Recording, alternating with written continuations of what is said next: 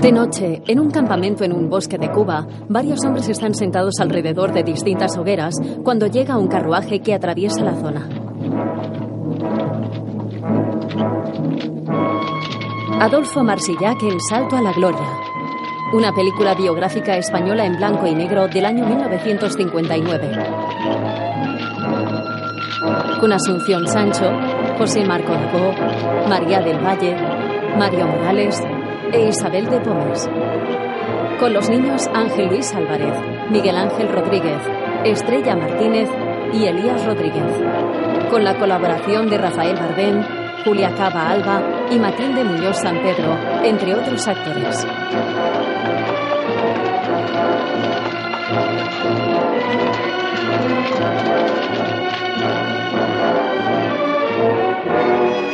Guión literario y diálogos, Vicente Escriba y Manuel Pombo Angulo. Tratamiento cinematográfico, Vicente Escriba y Ramón de Faraldo. Fotografía, Godo Pacheco. Decorados, Enrique Alarcón. Director general de producción, José Antonio Pérez Giner. Música, Isidro Maiztegui.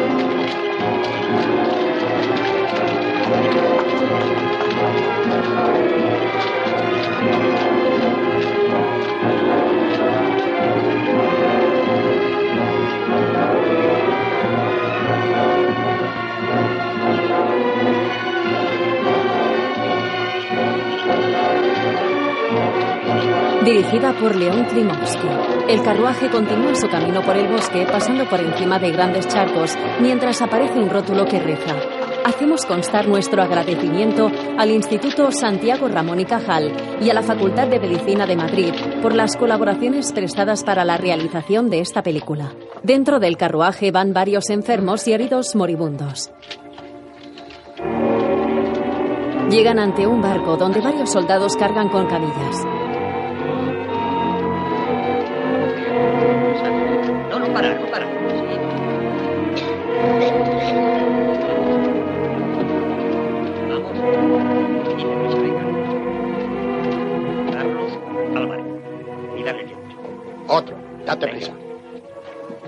Un par de médicos hacen el registro de los enfermos antes de entrar en el barco. Dos soldados acercan una camilla donde va tumbado un hombre y la detienen ante los dos doctores. Antonio Rivas. Malaria. Menos grave. Otro, vamos. Llevan una nueva camilla donde va un hombre de unos 23 años. El médico mira su nombre en una nota que tiene en el pecho. Ramón Cajal. Malaria. Muy grave.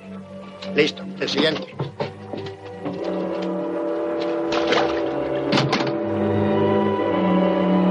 Más tarde, el buque zarpa tras cerrar sus puertas. En la cubierta van decenas de soldados apoyados en la baranda.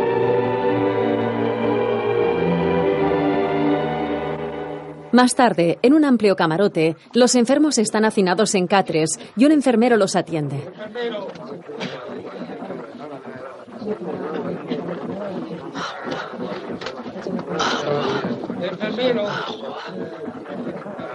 El enfermo Santiago Ramón y Cajal va dormido en una litera. A su lado hay un joven despierto.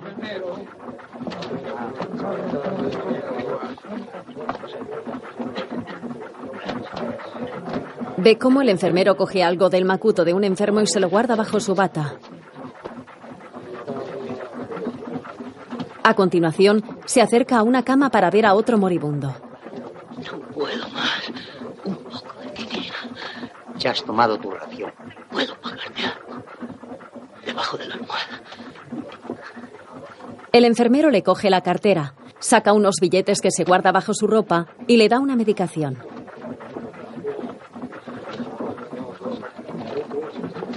A continuación, se dirige de modo sigiloso al macuto de otro enfermo y hurga en su interior. En ese momento, el joven que estaba despierto se levanta y le increpa. Cerdo, ¿qué buscas? Aún queréis más, suelta. Tú no te ríes de nosotros. ¿Y a mí qué me cuentas? ¿Por qué viniste a Cuba? Porque me engañaron. Con que no hay quinina, ¿eh? Tampoco allí había rancho, ni municiones, ni ropa. Eso sí, políticos y mangantes para quedarse con todo. Y tipos como tú. ¡Canalla! ¡Trae la quinina! El enfermero se saca del bolsillo una pequeña caja y se la entrega a regañadientes para luego marcharse. El joven saca una pastilla, lanza la caja a otro enfermo y le administra la píldora a Santiago, el cual está casi sin fuerzas.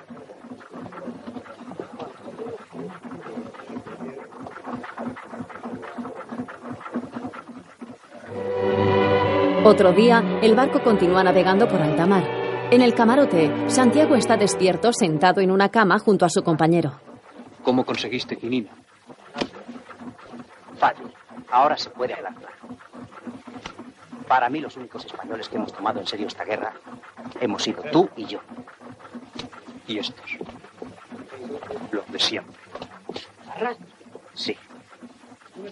Aún hay gente dispuesta a creerse lo que le digan y mucho granuja para engañarla. Total para nada. Había que venir. Aunque acaben echándonos de Cuba. Ya ves lo que hemos ganado. ¿Y qué?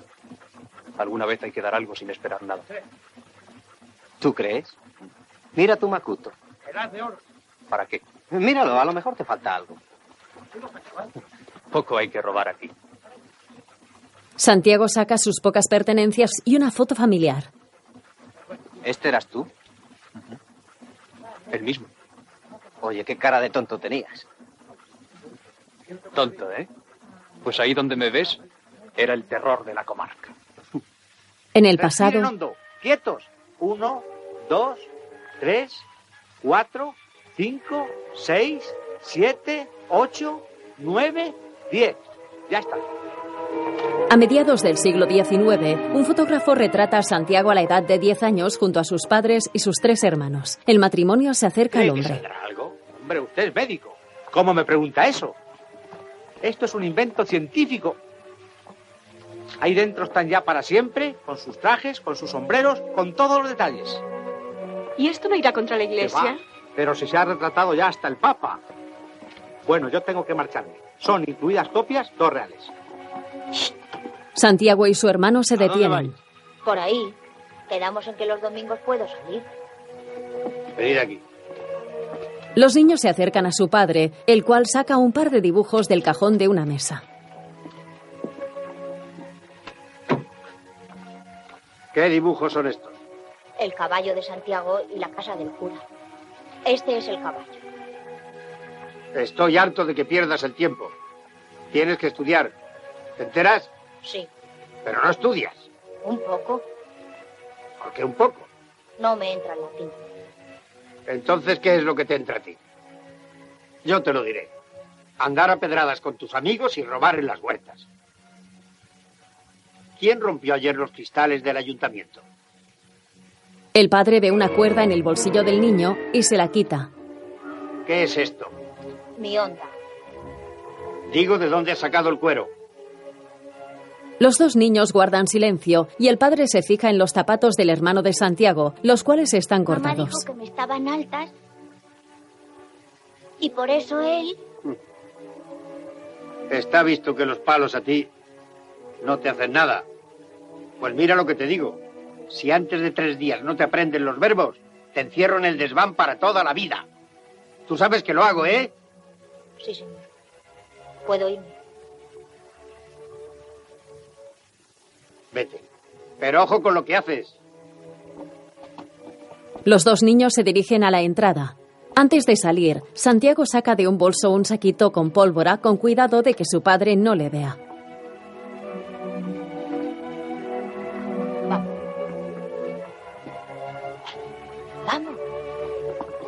Se marchan. Luego, se reúnen con un grupo de muchachos y preparan un rudimentario cañón. Es un buen cañón. Esa piedra más cerca. Ya ha llegado al fondo. La mecha hay que ponerla aquí. Oye, ¿has traído la pólvora? No pude traer más que un saquito. Yo tengo otros dos. Dame. Un cura camina por las calles del pueblo. Al verle, uno de los chicos avisa al resto. Buenos días, señor cura. Buenos días. Buenos, días, señor cura. ¿Qué hacéis ahí? Nada. No, hacemos nada. Qué raro. El cura entra en una casa de piedra. Buenos días, señor cura. Pase, pase. Bueno, Cuando yo diga, todos al suelo. El cañón apunta hacia el caserón donde ha entrado el sacerdote. Oye, ¿lo vas a disparar? Claro, para eso lo hemos hecho. Dame el mechero.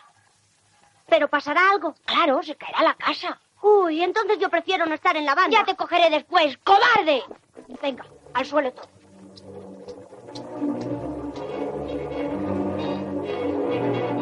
Uno de los chicos enciende la mecha y esta arde lentamente. Los niños se tapan los oídos mientras aguardan. Finalmente, el cañón dispara derribando la puerta de la casa.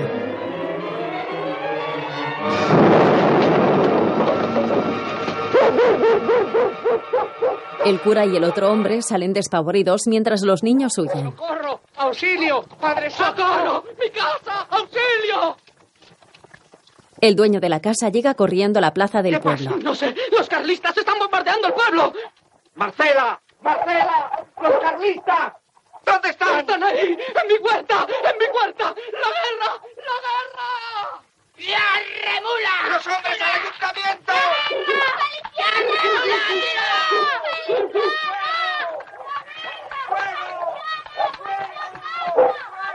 ¡Alarma! ¡Las campanas!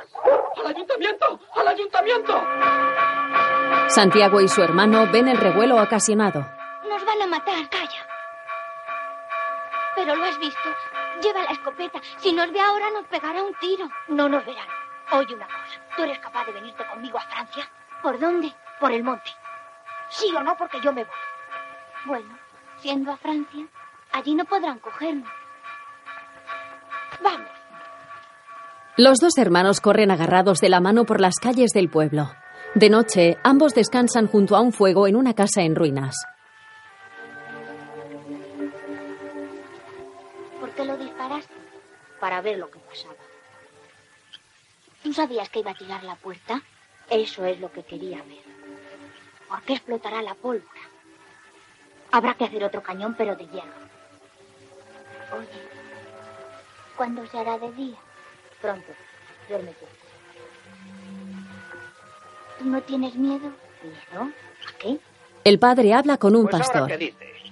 Me pareció ver humo cerca de las ruinas. Tienen que ser ellos. ¿Sabe dónde es? Sí. Gracias. ¡Santiago! ¡Pedro! ¡Santiago! El padre busca por el campo a sus hijos con actitud preocupada. ¡Santiago! ¡Pedro! ¿Has oído? Sí, calla. No contestes. ¡Pedro! ¡Estamos aquí, padre! El padre llega a las ruinas y Pedro le abraza. Sin querer, tenía miedo. ¿Qué le ha pasado a tu hermano? ¿Dónde está? Allí. Vamos. Se acercan a Santiago, el cual permanece de pie quieto junto al fuego.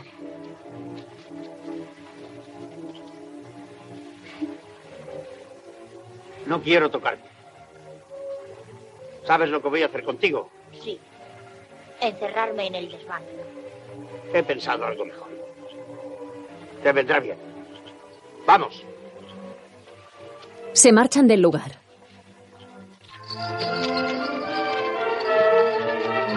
Al día siguiente, un coche tirado por un caballo abandona el pueblo navarro ubicado entre las montañas. Más tarde pasa por otros pueblos de la zona.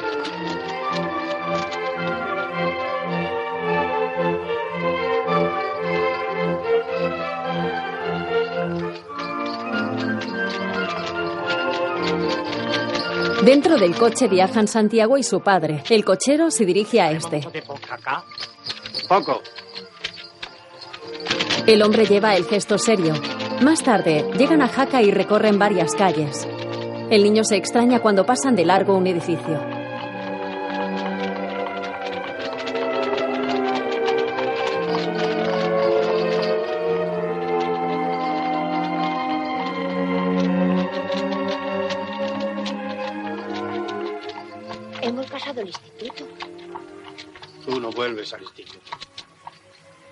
Llegan a una zapatería y pasan al interior.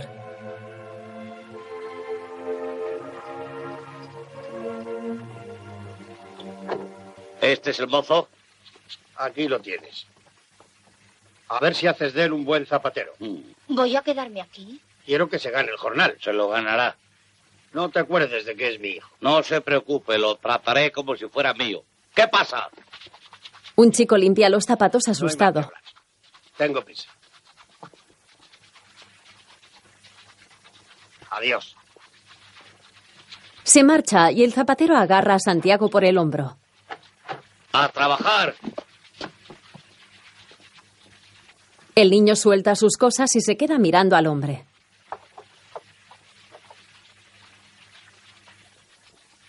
¿Qué haces ahí parado? ¿Qué quiere que haga? ¿Sabes escribir? Sí, señor. Pues agarra esa escoba y empieza. ¡Listo! Yo no sé barrer. Ah, no. Pues ahora verás cómo aprendí yo. Le golpea. Ya no te hace falta la escoba. Coge los clavos y deja cada uno en su sitio. Nosotros vamos a comer. Tomás, el rancho. El zapatero y el otro chico se marchan a la planta superior dejando solo a Santiago. Otro día, Santiago ha aprendido las labores y trabaja en el taller. Tomás maneja una máquina de Ya ha coser. otra vez. Padre, Recontra con la máquina. Trae. Te debía estampar los sesos. A ver qué hacemos ahora. Porque si hay que llevarla a Zaragoza, esta semana comeremos nabos. Los comeré yo solo, porque vosotros... ¿Quiere que se la arregle? ¿Tú qué vas a arreglar? Llevas dos semanas aquí y quieres saber más que nadie. Yo la arreglo. Es fácil. Mira que si la estropeas más, va a haber un día de luto. Santiago arregla la máquina extrayendo una pieza y luego ajustándola de nuevo.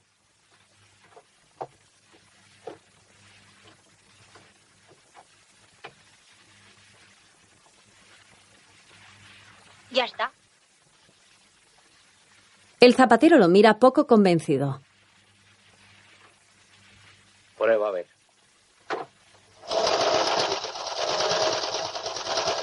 Eh, bueno, eso lo arregla cualquiera. A trabajar. Santiago se sienta y continúa con su tarea. Se le escapa una sonrisa y mira al zapatero, el cual le observa con cara de pocos amigos. Otra noche, en su dormitorio, el chico fabrica un zapato siguiendo unos patrones. Al oír ruido, esconde los papeles bajo las sábanas. ¿Qué haces tú con la luz encendida? Nada. Es que no tengo sueño. Descubre los ¿Y patrones. esto qué es? Unas cosas que estaba haciendo. ¿Y qué te crees? ¿Que con esto va a salir una bota? Sí, ya tengo algo. Bueno, aún falta un poco. A mí no me engañes. Tú has estado en una zapatería de lujo. ¿Dónde? ¿En la Continental? No, señor. Dilo, que no te voy a hacer nada. Yo nunca he sido zapatero. Ah, no. Pues entonces, ¿qué es lo que le pasa a tu padre contigo? Porque yo llevo 40 años en el oficio y no he salido de remendón. Luego, se puede hacer. Podemos hacer botas con estos patrones. Bien, hombre, bien. Mira por dónde has hecho tu porvenir. Tiempo después, en la puerta hay un cartel que reza Zapatería artística, modelos de lujo a medida. Dentro, Santiago prueba un zapato a una joven. Ahora ande un poco. qué bien. No me las quito ya. Envíenme las otras a casa, por favor. Enseguida. Vamos. Adiós, buenos días. Buenos días. La clienta y su madre salen. El zapatero se queda mirándolas junto a Santiago. Sí, pero espera. Oye, Santiago, tu padre debe estar al caer. ¿Tú estás a gusto aquí? Ahora sí. Yo también contigo. Mira, he pensado una cosa. Vas a cambiarte a la habitación de la calle, es la mejor. Si la cama te parece dura, podemos comprar otra. Vivimos bien los tres, ¿verdad? Sí, señor. Dentro de unos días son las fiestas en Zaragoza, que tu padre no te ha llevado nunca así a divertirte, vamos. No, señor. Pues yo te llevaré. Anda, coge las botas que las están esperando. Toma un real. Y no me importa que tardes. Santiago se marcha con gesto contento llevándose las botas. Luego, el carruaje donde viaja el padre del chico llega a Jaca y transita por una tranquila calle.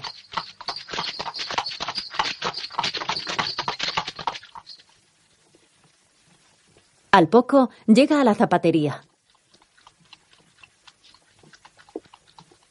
Hombre, don Justo. Ya te escribí que vendría hoy.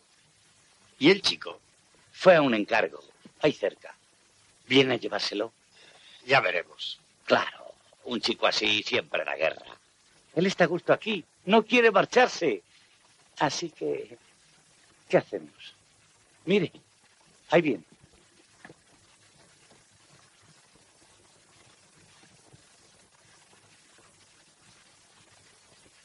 Bueno, ya sé que estás a gusto aquí. Me alegro.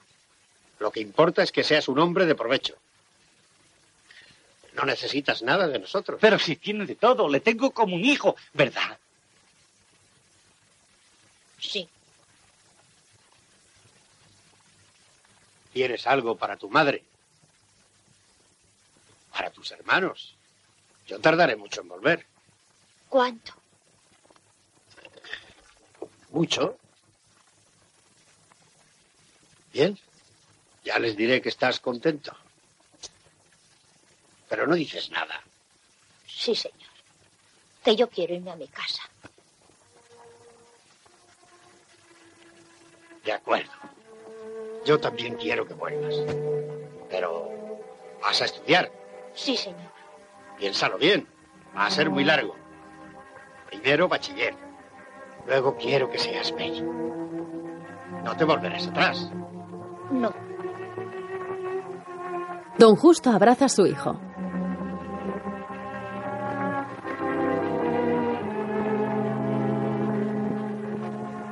Estoy seguro de que lo harás. Eres un hombre. Vamos. Se marchan y el zapatero los mira atónito. Pero bueno, que no habíamos quedado así.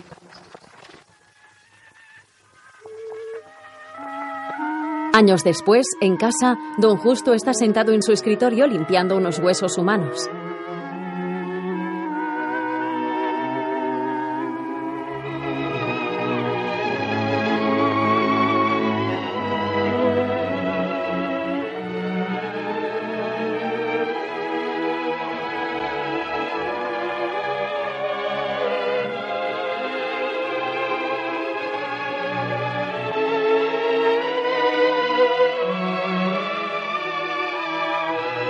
Tras él, en la pared hay una orla y el título de bachiller de Santiago enmarcado. Al lado de este está el retrato familiar que les hizo el fotógrafo. En otra foto, Santiago, ahora con unos 18 años de edad, posa solo, elegantemente trajeado. Don Justo se dirige a su ¿Qué hora esposa. es en el reloj del comedor? La misma que en el tuyo.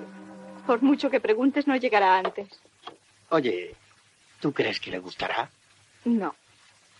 Pues es un regalo estupendo para un chico que estudia medicina. ¿Y caro? Escucha, no se te ocurra decirle nada. Mira que a tu edad saltar las tapias del cementerio y que te cogieran infraganti. No, infraganti no. Que me dejaron dentro y tuve que saltar para salir. Ya, y con el saco a cuesta. ¡Ya está ahí! ¡Ya viene! Las hermanas reciben a Santiago y a Pedro. mocosa! Pero qué guapa estás. ¿Qué hay, madre? Estás igual. Tú has adelgazado mucho. ¿Qué va? Santiago, ¿qué tal los exámenes de enero? Todo muy bien, por eso he aprovechado estos días. Pasa, pasa. Tengo que enseñarte algo. Mira a su hermano y este le hace una seña asintiendo. ¿Qué te parece? Completo. Está completo. Pero es una maravilla. Ahora comprendo por qué salió tu fotografía en todos los periódicos de Zaragoza. ¿Mi fotografía? Pero entonces es que... Sí, hombre. Saltando la tapia.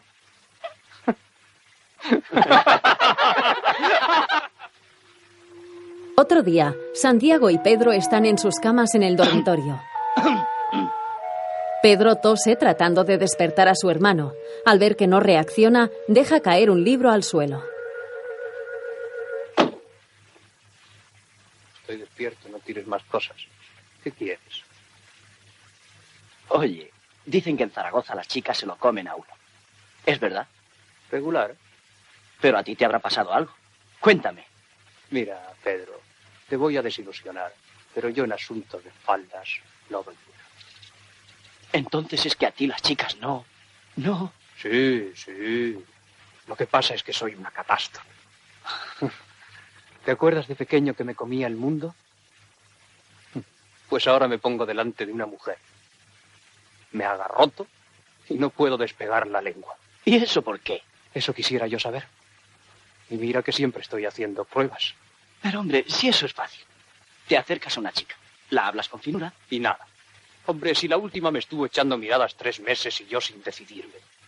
Hasta que una tarde me tomé dos copas y me fui para ella. Iba repitiendo lo que tenía que decir. Señorita, me gusta usted bastante como amiga y como mujer. ¿Y qué? Pues me quedé tieso como un poste y dije con una voz muy rara, también depende del ferrocarril. Eso le dije. ¡Qué barbaridad! Después, Santiago se arregla mientras una sirvienta hace la cama. Pedro? Se fue de caza con tu padre. Si quieres ir, están en el soto. En la cocina tienes el desayuno. ¿Dónde está la chaqueta? Bajo, en el perchero. Encuentro estupendo. ¿Y con un hambre? Santiago baja y se encuentra a una guapa joven morena sentada en el salón esperando. Al verla, se detiene cohibido. Usted es Santiago, ¿no? Sí. Pues es igual. ¿Igual que qué? Igual a como dicen sus hermanas. Estoy esperando a Paula para ir a misa. Sí, claro. Los domingos. No, si hoy no es domingo. Ya lo sé. Yo también tenía que ir a misa un día de estos. Pues venga con nosotras. No, no, no. Usted ha dicho, venga con nosotras. ¿Por qué no? Es que no siendo domingo. Además que yo ahora no iba a misa. Muchas gracias. Pero se va así. Claro, siempre me voy así, por la puerta. El joven sale de la casa algo azorado, sin darse cuenta de que se ha olvidado ponerse la chaqueta. Una vez fuera, se calienta las manos con la boca y las pasa por sus brazos encogido por el frío. Un hombre muy abrigado pasa por su lado en ese momento. Se queda parado cuando una mujer pasa a continuación. Buenas. Entra en la casa por la puerta de la cocina y se sirve el desayuno. Al poco llega la criada.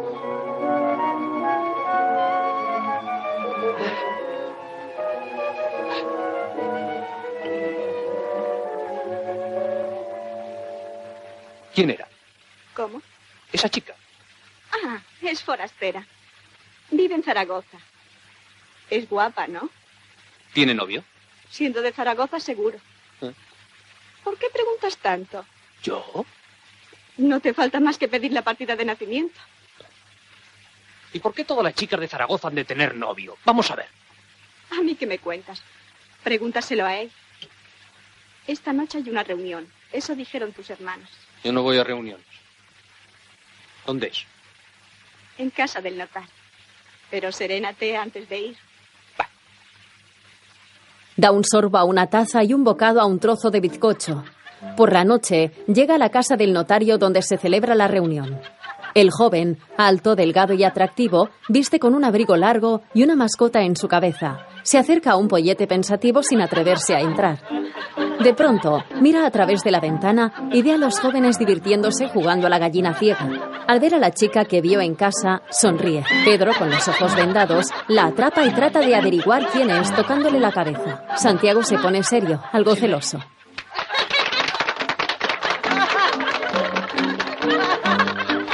El joven observa encandilado la escena desde detrás del cristal. A continuación, Pedro pone la venda silveria en los ojos y la gira varias veces. La chica intenta atrapar al siguiente.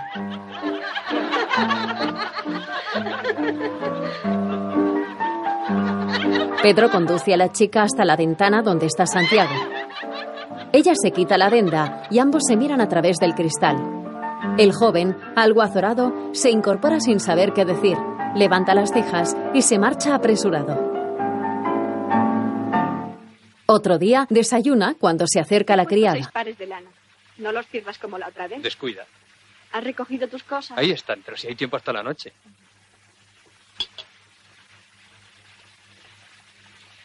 Don Justo llega y se sienta con Buenos él. días. Hola, hijo. ¿Qué te pasa? Venía pensando, ¿cómo apruebas las asignaturas? Porque no vas mucho a clase. ¿Te ha escrito Casas? Sí. Pues contéstale que tú tienes la culpa. Tú me has dicho que lo que no aprenda sobre el cuerpo humano no lo encontraré en los libros. También podía haberte dicho que no salgo de la sala de disección, el bisturí, tuyo. Pero para ser médico... Yo no ejerceré la carrera. Me parece una estafa. Creo que no sabemos una palabra de medicina. No se lo habrás dicho. ¿Para qué? Ellos se creen sabios. Yo tengo otras ideas. De forma que dile a Casas que no me va a ver pelo este año y que pienso aprobar. No te preocupes. Santiago se marcha. Después llega a casa del notario. Al llegar al patio de entrada, el joven sube unos peldaños, pero de pronto se detiene algo cohibido. Entonces comienza a hacer gestos ensayando sus palabras. A unos metros, en el jardín, Silveria le observa divertida. Pero, ¿qué hace? Se acerca a ella. Yo nada, ya ve. Pasaba por aquí, como me marcho esta noche, para decirle adiós. Gracias. Que tenga buen viaje. Sí, claro. Claro que como usted vive en Zaragoza y yo también, pues a lo mejor... Que se aburre mucho allí. ¿Yo? ¿Qué va? ¿Por qué dice eso? No sé. Es usted un poco raro. Yo raro. Eso se lo ha dicho mi hermana, pues están equivocadas las dos. No, si yo no he dicho nada. A lo mejor hasta tiene usted novio. Sí, claro. ¿Por qué no voy a tenerlo? ¿O cree usted que no soy capaz de tener novio?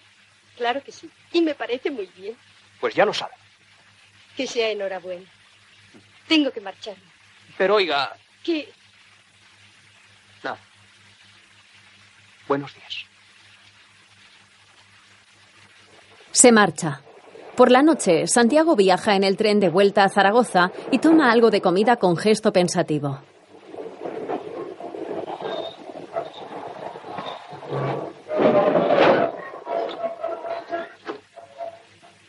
Mira, aquí estaremos mejor. ¿Está ocupado? Gracias. Una señora y su hija entran en el compartimento y se sientan. La guapa joven, vestida de modo elegante, lo hace al lado de Santiago, el cual retira la comida. La señora se santigua mientras que su hija mira de reojo al joven. Este se muestra algo azorado.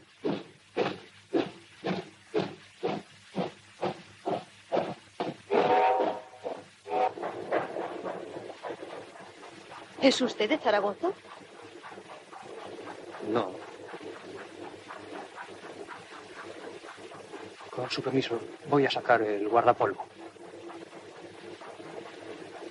Se pone de pie y coge su maleta del portaequipaje.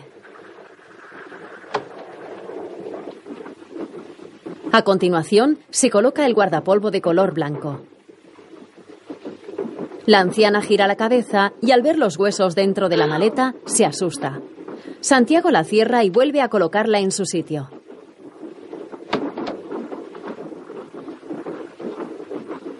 La señora hace un gesto a su hija abriendo los ojos y señalando con la cabeza a Santiago. La joven la mira extrañada, sin entender nada.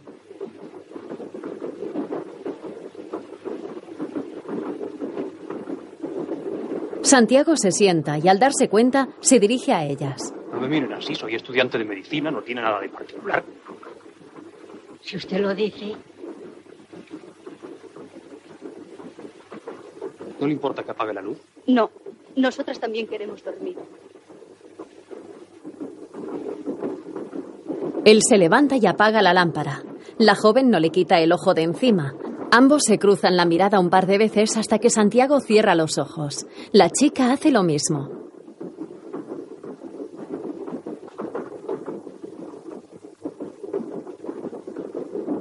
Él vuelve el rostro y la mira.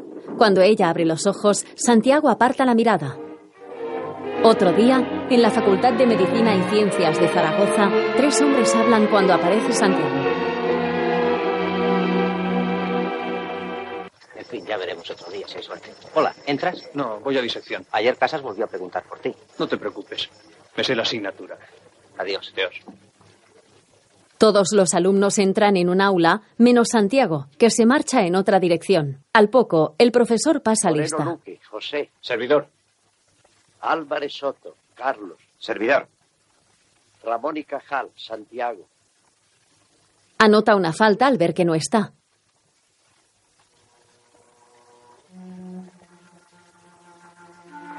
Mientras, en el aula de disección, Santiago está sentado en una mesa dibujando. Cerca hay varias camillas con cadáveres cubiertos con sábanas. El joven hace un dibujo anatómico de un pie, mostrando la musculatura del mismo y los huesos. Luego, la clase finaliza y el profesor se cruza con Santiago. Oiga, Cajal. Buenos días. Me extraña mucho no verle por clase. Voy a tener que suspender. Pensaba ir. Estoy acabando estos trabajos. A ver. Ah, lo dibujó usted. ¿eh? Sí, señor. Está muy bien. Solo que esto es una asignatura de la carrera. Hay algunas más a que usted no le importen. ¿Me ha entendido? Sí, señor. Nada más. Buenos días.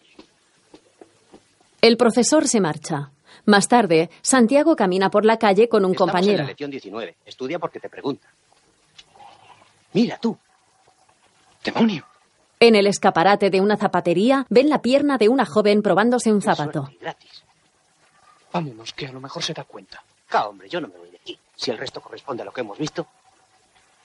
Pero, hombre, ¿qué va a salir? La mujer sale y van tras Pues ella. corresponde. Vamos. ¿Para qué? Déjalo estar. Pero ¿cómo que lo deje? Ole, pise sin miedo que ahora lleva escolta. Va a pegar. Si no quieres tropear los zapatos, mi amigo y yo la podemos llevar en andas. Pero si no, nos la vamos a comer. No nos gustan los dulces. Es la joven del me dejan en tren. paz? Ah, pero es usted. Sí. ¿Qué tal? Muy bien. Me alegro de verle. Si no va muy lejos, podríamos acompañarla. Usted sí. Su amigo me da un poquito de miedo. Santiago se va con ella y el compañero se queda solo en mitad de la calle. Más tarde, la pareja pasea hasta llegar a la puerta de la casa de ella.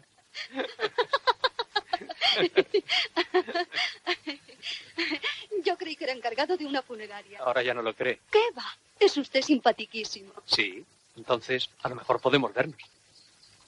Aunque usted tendrá novio. A mí no me gusta que me elijan. Prefiero elegir yo. ¿Por qué me lo pregunta? Es que yo tampoco tengo novia. Entonces estamos lo mismo. ¿Saldrá usted mañana? No, hasta el domingo, ¿En el parque? a lo mejor. Buenas noches. Buenas noches. La mujer entra en la casa y Santiago sonríe. Otro día, en la Como facultad, mi explicación de hoy no sé si ha sido comprendida por todos. Antes de terminar, me gustaría conocer la opinión de alguno de ustedes. Esto va por ti. Estoy preparado. Vamos a ver, señor Ramón y Cajal. ¿Ha entendido usted mi punto de vista? Sí, señor. ¿Y qué le parece? Muy discutible. Perfectamente. Me gusta que haya discrepancias. Explíquese. Usted dice que el cuerpo se rige a través del cerebro por una fuerza que usted llama principio vital. No es solo opinión mía. Detrás de mí hay muchos sabios. Yo opino lo contrario. Las células que forman el cuerpo se rigen por sí mismas. Es decir, que cuando nos herimos un dedo, este no necesita una orden del cerebro para defenderse. Se defiende por sí solo. No diga disparates. Cuando se produce una lesión, todo el organismo se defiende a través de la sangre y del sistema nervioso. Por eso se inflama el dedo. Entonces, ¿puede explicarnos a qué se deben las inflamaciones de córnea donde no hay nervios ni sangre? Sin embargo, llegan otras sustancias impulsadas por la fuerza vital. Esa no es una explicación científica, señor Casas. La ciencia no ha pasado de ahí. ¿Pero qué es eso de la fuerza vital? El principio de la vida. A mí me parece una frase para disimular la ignorancia. ¿Ha leído usted a Virchow? Lo he leído y lo creo. el profesor Casas se quita las gafas. Tampoco Virchow está seguro. Pero usted es muy dueño de seguir su teoría, aunque yo hubiera preferido lo contrario. No se envanezca demasiado. Mañana otro investigador derribará a su maestro. Vivimos de teorías y suposiciones. Pregunte usted a Virchow qué es el cólera. ¿Por qué han muerto 200.000 personas en Bombay? ¿Qué es el cáncer? Porque la tuberculosis no se cura. Ni Virchow ni nadie podrán contestarle. Tiene razón. Frases para disimular nuestra ignorancia. Pueden ustedes retirarse. Los alumnos salen del aula poco a poco. El profesor mira algo abochornado a Santiago antes de coger sus cosas y marcharse. Un par de compañeros se acercan a Ramón y Cajal.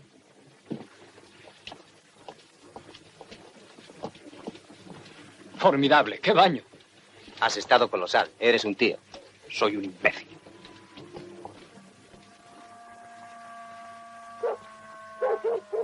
De noche, Santiago camina por la calle cabizbajo con las manos en los bolsillos. Va vestido con traje y sombrero propios de la época.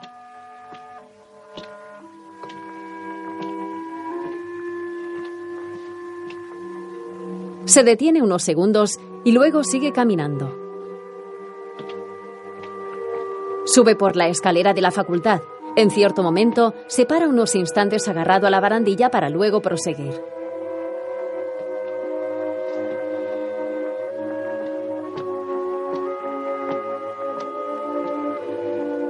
Llega a un despacho donde está el profesor Casa sentado en su escritorio mirando a través de un microscopio. El joven estudiante camina con timidez hasta colocarse delante de él.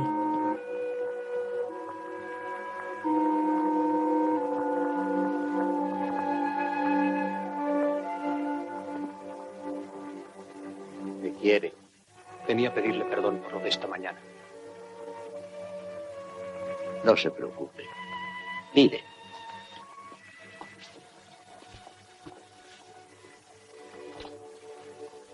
Santiago se acerca a mirar por el microscopio. Sí, ya sé que no es buena. Yo he llegado muy tarde, pero ese es el camino para los jóvenes. Ahí está la respuesta a muchas cosas. Mire, Le da otra muestra. ¿A usted no le molestaría que yo viniese a trabajar aquí? como quiera, pero este es un trabajo muy duro que no le dará gloria ni dinero. Se cansará como todo. Puedo probar.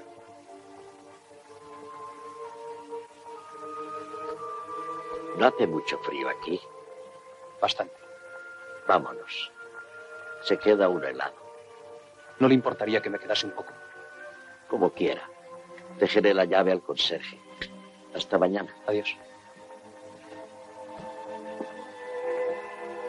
El profesor se marcha dejando a Santiago con el microscopio.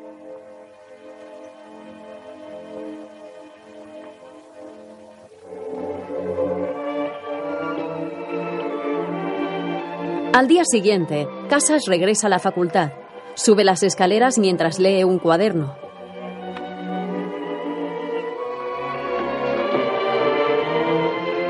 Al entrar en su despacho, descubre a Santiago dormido sobre la mesa en el mismo lugar donde se quedó. Al verle, el hombre mueve la cabeza sintiendo y se acerca a él.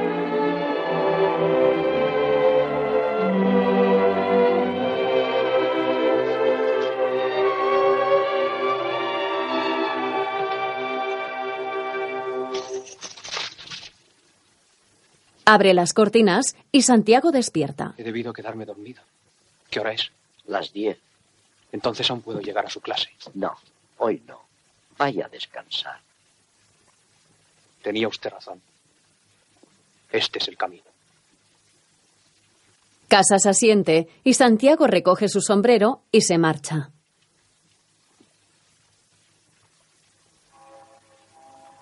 Otro día, Santiago está sentado en un banco con la joven del tren en unos jardines frente a la Basílica de la Virgen del Pilar.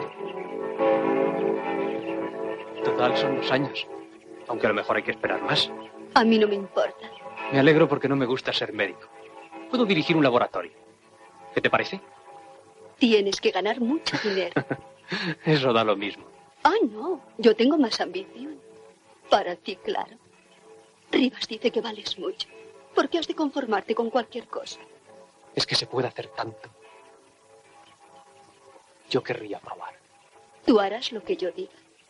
A veces eres un chiquillo. Hazme caso. Te quiero. Se besan en los labios. Luego se levantan y caminan abrazados.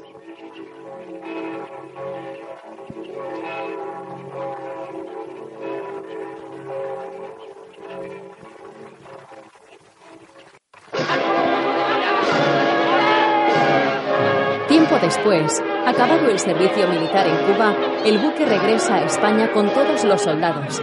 Cientos de personas aguardan en el puerto.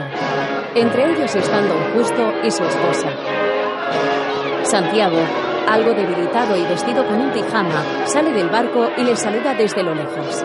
Ahí está. El joven se separa del médico que le ayuda a mantenerse en pie y sonríe mirando a sus familiares. Al verle con ese aspecto, su madre comienza a llorar y don Justo trata de consolarla.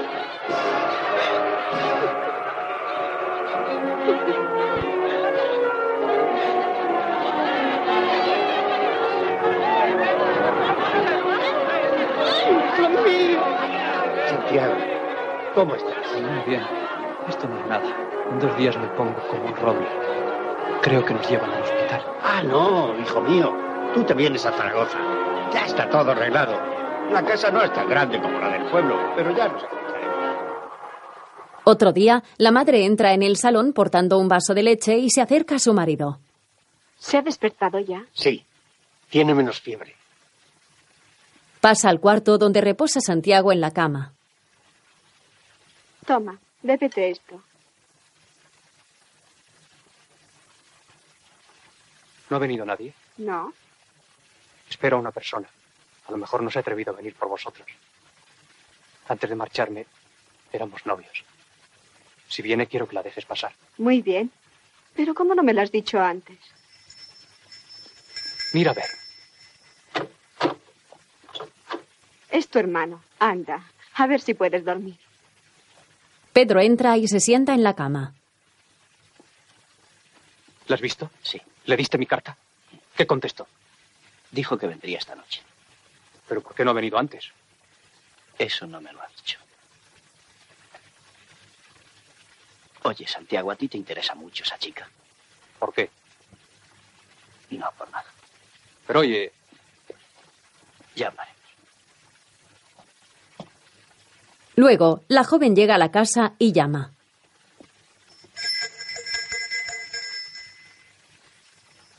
La madre abre la puerta. Pase, pase. ¿Cómo está? Va muy despacio, pero se curará, ¿verdad? Claro, entre por aquí. Caminan por el pasillo. Una vez en la habitación, la madre le acerca una silla.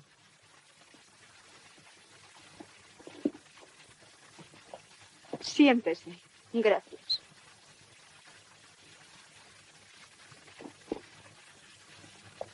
¿Cómo te encuentras? he estado mucho peor.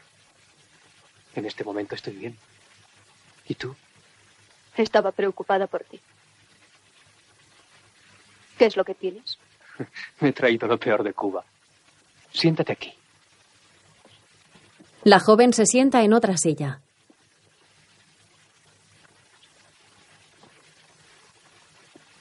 ¿Tienes miedo? No. ¿Por qué dices eso? Tenía muchas ganas de verte. He sabido tan poco de ti. Pero si te he escrito. Cada vez menos. En el hospital en Cuba no recibí más que una carta. Se perderían. ¿Por qué iba a dejar de escribirte? Claro, tienes razón. Yo que había pensado. La coge de la mano. Has venido. Déjame. Me puedes contagiar. Es verdad. No lo había pensado. Claro, tienes que darte cuenta.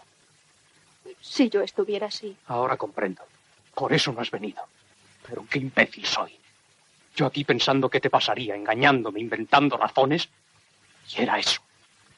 Que te podía contagiar. no. Cálmate, no sabes lo que dices. Espera. ¿Serías capaz de darme un beso? Ella se muestra incómoda. No seas loco. Ya habrá tiempo. Ahora tengo que irme. Volveré este domingo. No hace falta. No vuelvas nunca más. Pero, Santiago, No vuelvas. La joven se marcha dejándolo solo y abatido. Otro día, la madre ayuda a Santiago a vestirse. Muy bien. No tendrás frío. He puesto tres braseros. ¿Cómo te encuentras? Bien, algo mareado. Cógete de mi brazo. Vamos. Los padres ayudan a Santiago a caminar hasta el salón. Siéntate aquí.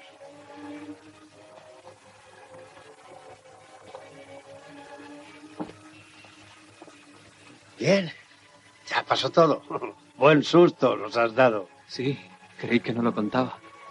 ¿Y ahora podrás aguantar una sorpresa? ¿Qué? Don Justo se encamina hacia una habitación. Entonces abre las puertas y le muestra un laboratorio recién instalado. Santiago lo mira entusiasmado y su madre le ayuda a levantarse.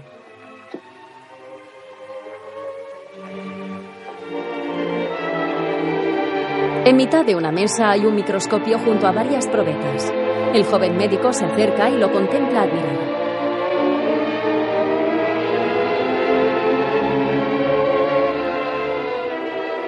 Es posible. Ya lo estás viendo. No está pagado del todo. Quedan cuatro plazos. Alza la cabeza y se fija en las estanterías llenas de botes y tubos de ensayo a estrenar.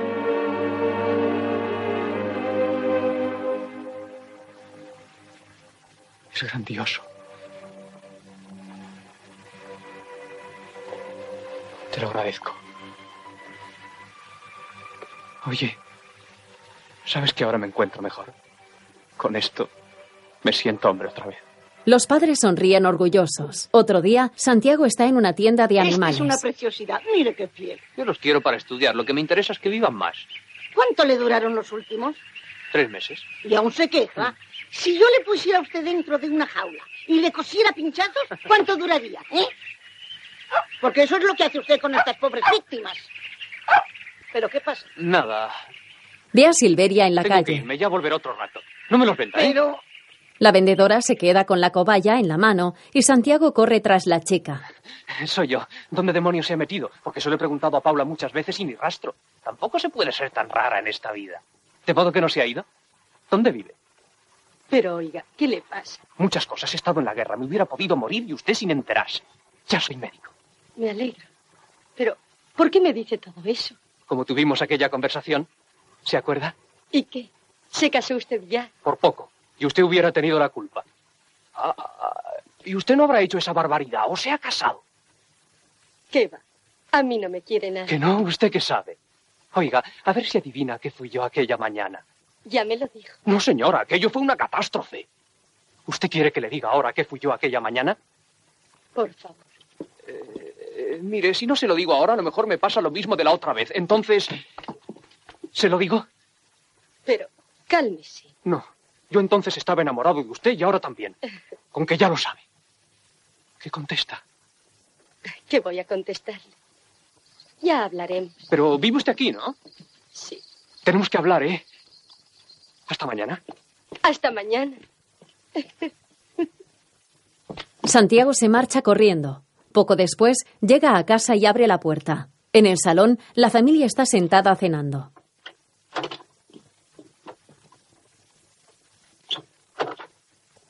Oye, ¿cuándo hay oposiciones a cátedra? ¿Pero qué te pasa? Nada, pero ¿cuándo hay oposiciones? Pues creo que ahora saldrán las de Valencia. Muy bien, pues esa cátedra va a ser para mí, sí, señor. Y después me caso. Pero Santiago. Ni Santiago ni nada, las gano y me caso. Tiempo después, en una puerta en la universidad hay una placa donde puede leerse Cátedra de Anatomía, Doctor Cajal. Un bedel entra y abre la puerta. Dentro, Santiago da clases a un grupo de alumnos. Señor profesor, la hora. Y nada más, señores. Hasta mañana. Los alumnos se ponen en pie aguardando a que el profesor salga del aula.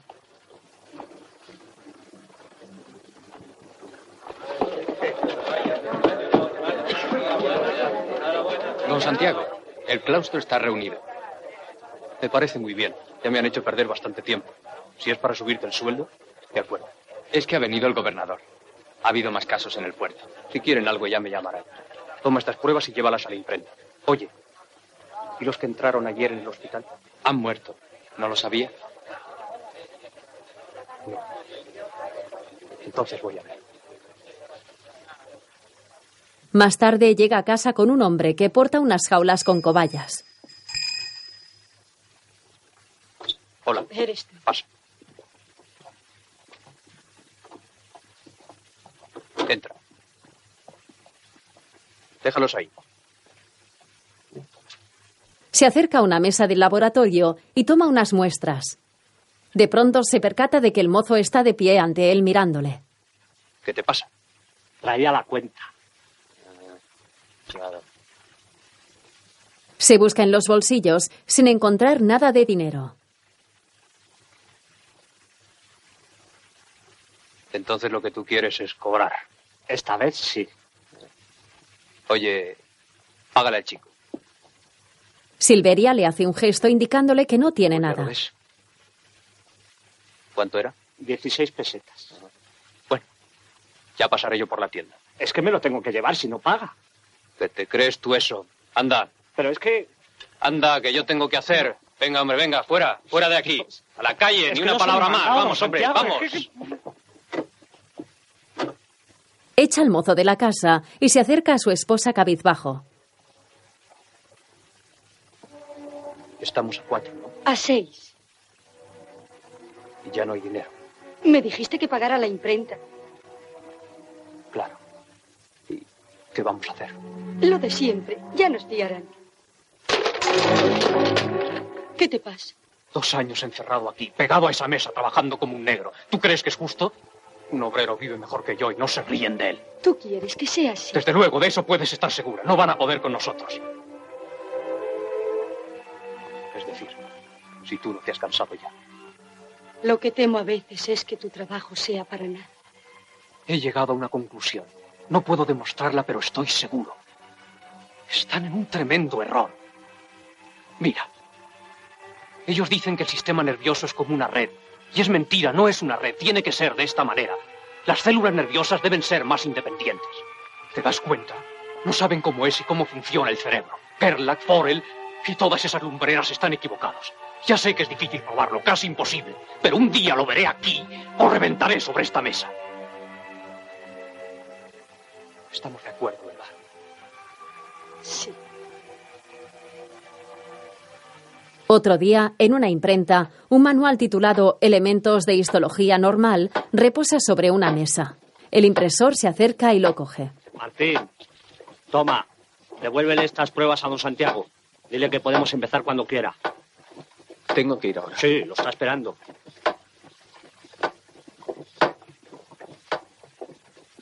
Mientras, en casa, Santiago lee en el comedor y su esposa teje unos patucos de lana. Él juega con uno de ellos entre sus Oye. dedos.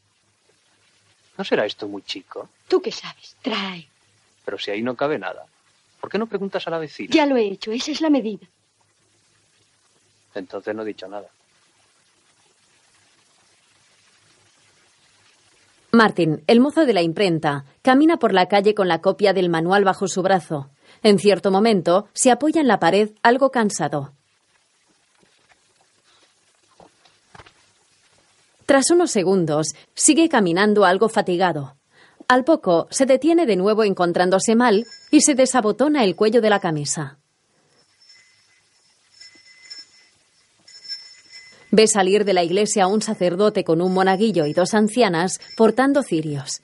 Cerca, dos enfermeros portan una camilla y recogen un cadáver que hay en el suelo. Martín observa la escena compungido y se santigua. Luego se marcha del lugar.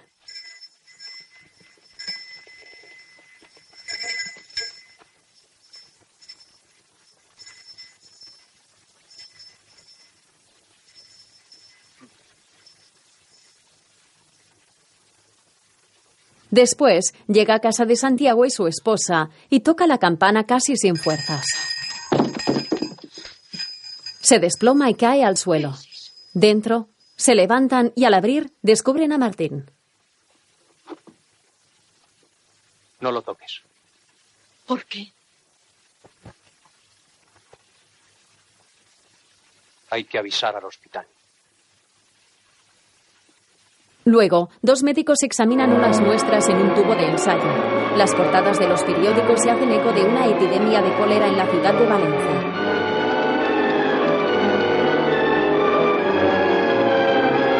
En la calle, los vecinos hacen hogueras deshaciéndose de todas sus pertenencias susceptibles de estar contaminadas por el virus. En la puerta de una casa, un joven tinta una cruz con pintura blanca. Las calles se llenan de carteles con avisos sobre qué hacer en casos de sentir síntomas de la enfermedad, así como bandos encabezados con el nombre del alcalde de Valencia. Otro día, Santiago está en un consejo médico, en un despacho. ¿Y quién le dice a esas gentes que no podemos hacer nada? Yo no, desde luego. Lo que podíamos hacer los médicos ya está hecho. Limpieza, aislamiento y que lo quemen todo. Ya se hace y sigue muriendo como antes. Lo importante es atacar las causas, combatir el vacilo. ¿Pero cómo? Eso no lo vamos a encontrar aquí sino trabajando. Para eso no hay tiempo. Hace falta una solución inmediata. ¿Vacunar? Soy el doctor Ferran. Vengo de Marsella. He conseguido aislar el vacilo del cólera y traigo la vacuna. Pero usted es Ferran. Pase, por favor. Le envía la providencia. ¿Cuándo podemos empezar? Enseguida. Precisamente he venido a eso. Espero que colaboren conmigo. Un momento, Ferran. Conozco sus trabajos. Los he seguido con admiración. ¿Pero ha experimentado ya esa vacuna? Naturalmente, ¿por qué? ¿La ha experimentado en personas? Es lo mismo.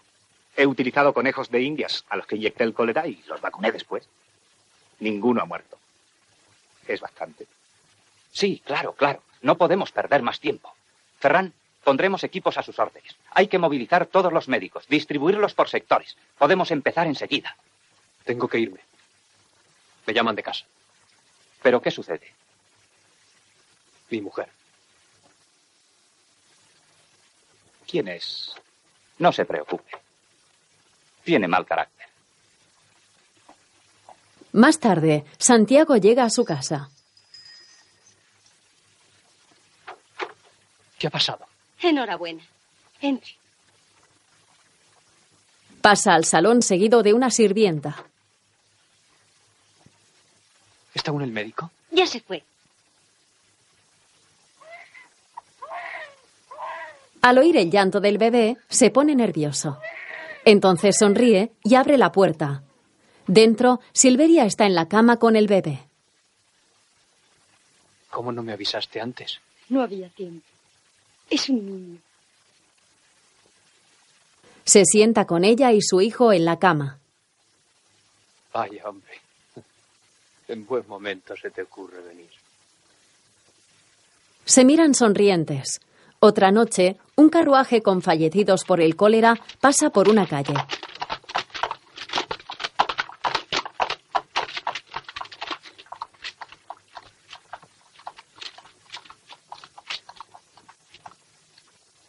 En otro lugar, los vecinos siguen quemando muebles. En la iglesia repleta de camillas, Santiago camina entre los estrechos pasillos tras tapar a un fallecido. Un grupo de hombres y mujeres enfermeros caminan de un lado a otro asistiendo a los enfermos.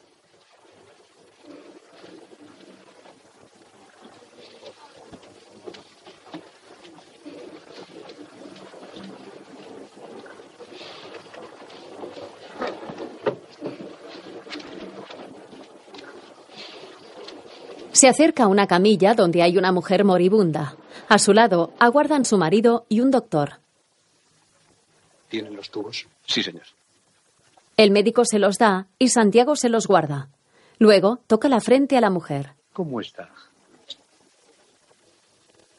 Morirá antes de dos horas. Témenlo todo. Santiago se marcha y el hombre se queda desolado, arrodillándose ante la camilla de su mujer. Entonces rompe a llorar desconsolado.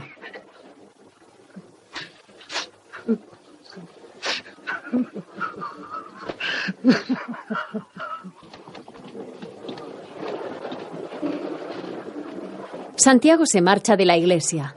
Fuera, un grupo de hombres y mujeres está rezando ante un azulejo.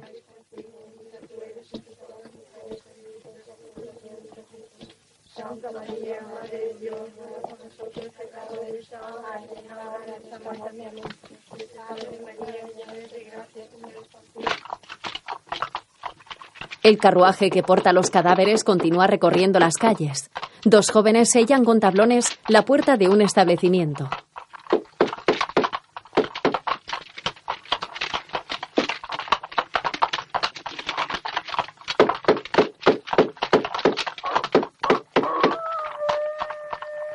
Santiago se detiene en mitad de la calle y contempla a su alrededor, meditando sobre los estragos que está causando la enfermedad en la población. Luego, camina cabizbajo en dirección a su casa.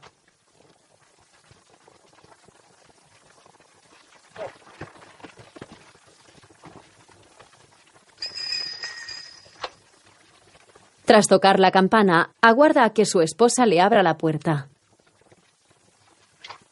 Gracias a Dios ya has vuelto. No te acerques. Va hacia el laboratorio.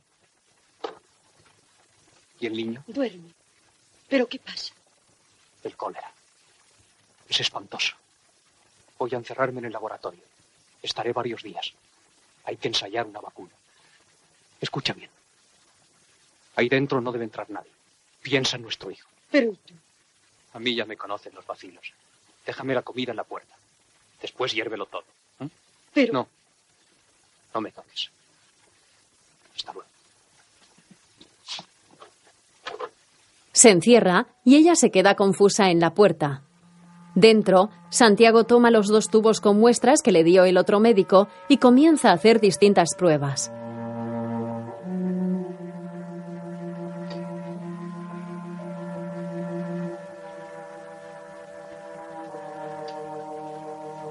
Acerca un tubo al fuego de una vela para esterilizarlo y toma una muestra con una pipeta. Fuera del laboratorio, en un taburete, hay una bandeja con la comida. En la calle, distintos enfermeros y voluntarios van cargando los cadáveres en el carruaje.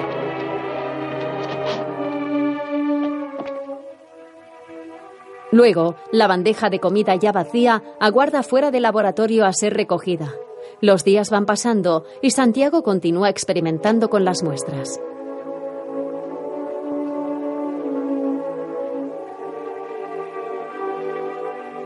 Fuera, Silveria aguarda con gesto resignado, apoyada en una puerta.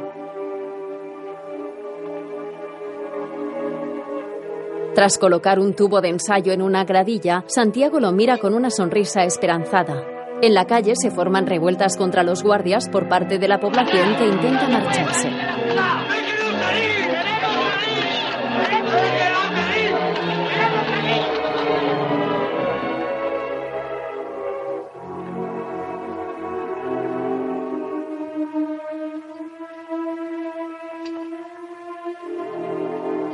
Más tarde, Santiago toma parte de la muestra de un tubo y se la inyecta en el brazo.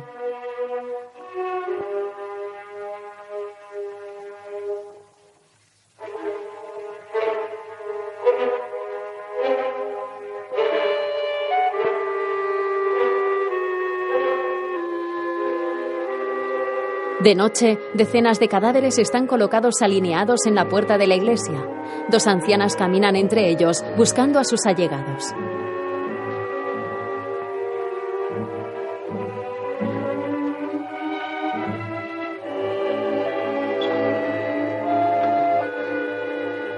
Una mañana, Santiago sale del laboratorio con actitud exhausta y reprimiendo una sonrisa. Su esposa se le acerca. Mires así, todo ha ido bien. ¿Vinieron otra vez de la facultad? Sí, esta mañana. Prepárame ropa limpia. Voy a ir. Silveria se retira y Santiago sonríe con satisfacción. Luego, en la universidad, Yo creo que el desinterés del doctor Ferrán merece algo más que las censuras de algunos. Personalmente estimo que su labor ha sido heroica y su vacuna eficacísima. Todos debemos estarle agradecidos. Yo quería pedir a ustedes, además de su adhesión personal, sus firmas para que la vacuna sea declarada obligatoria. Ustedes tienen la palabra. Yo estoy de acuerdo. Me parece muy justo que se declare obligatoria. Yo opino de otra manera. Ya contábamos con eso. Me gustaría saber por qué. Ahora puedo hablar de su vacuna. Debo decirle con todos los respetos que no ofrece bastantes garantías. ¿Cómo lo sabe si nadie conoce mi fórmula? Yo la conozco, doctor Ferrán, y me la ha inyectado. Usted emplea bacilos vivos de cólera. ¿Es cierto? Sí. Yo he empleado bacilos muertos por el calor. ¿Y qué? Es positivo. También la mía. Solo que usted ha llegado después. Eso no importa. En realidad yo he seguido su camino. Pero estoy seguro de que en el futuro la eficacia de esa vacuna será combatir los muertos. Piénselo, doctor Ferran. Yo no he hecho nada para mermar su gloria. Usted será el primero. Yo tengo que ocuparme de otras cosas. Buenos días. Se marcha. En los siguientes años, Santiago publica distintos estudios como anatomía patológica, histología normal y de técnica micrográfica, tejido óseo y coloración de los cortes de hueso, la retina de los vertebrados, sistema nervioso del hombre y los vertebrados o textura de la fibra muscular. Sobre estos libros se coloca un cuaderno cuyo título reza Memoria para oposiciones a cátedra de histología de la Facultad de Madrid. Luego, la nueva casa de Santiago y Silveria se muestra en penumbras. Un reloj marca la hora a las 4 de la mañana.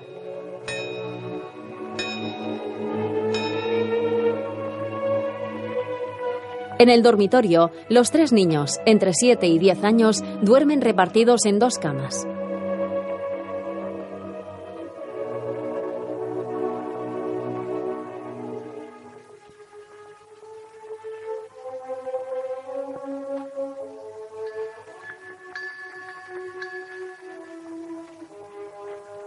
Al oír el reloj, Silveria se despierta y mira a su lado. Al ver que su marido no está en la cama, vuelve a mirar la hora y se levanta. En su laboratorio, Santiago, ahora con una pronunciada calvicie, trabaja ante el microscopio examinando distintas muestras.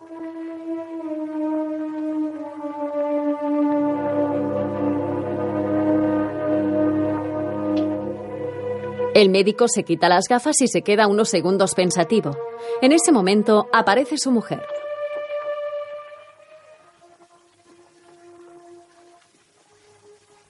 Es mucho para un hombre solo. No puedo más. Pues déjalo. Tú ya has hecho bastante. Son diez años, lo mejor de nuestra vida. No vas a descansar. No puedo. Solo me falta un procedimiento para teñir estos cristales. Verlo. Porque yo sé que está ahí. Entonces me creerán. Hoy has trabajado mucho. Anda.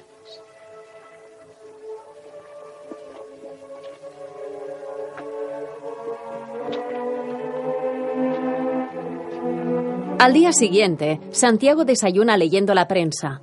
A su lado está una de sus hijas. Intenta mojar un bizcocho en una taza, pero al estar leyendo no atina y lo hace fuera. La niña sonríe y le ayuda. ¿Pero estás ahí? ¿Qué pasa? Que tienes que mojar dentro. ¿Dónde están tus hermanos? Salieron con mamá. Oye, ¿tú qué eres? Yo soy maestro, pero de mayores. ¿No te gusta? No. A mí me gustaría que fueras cochero, como el padre de una amiga que tengo. ¿Cochero? ¿Por qué? Se la lleva muchos días con él y lo pasan muy bien. Tú estás siempre ahí arriba. ¿Y los domingos qué? Tienes razón. Tendré que hacerme cochero. ¿Qué va? También me prometiste llevarme las barquitas. Nunca me llevas a nada. ¿Cómo que a nada? Ahora mismo vamos a ir. También tenemos derecho a divertirnos. Tienes razón. ¿Dónde están esas barquitas? ¿Pero de veras? ¿Qué te crees? Ahora mismo. Y luego nos montamos en un coche y damos dos vueltas a Madrid. Bueno, ¿vamos o qué? Sí, papá. Luego llegan a un descampado y se acercan a un columpio. El encargado está apoyado junto a un carruaje. ¿Son esas? Sí, papá. Pues ahora verás. Oiga.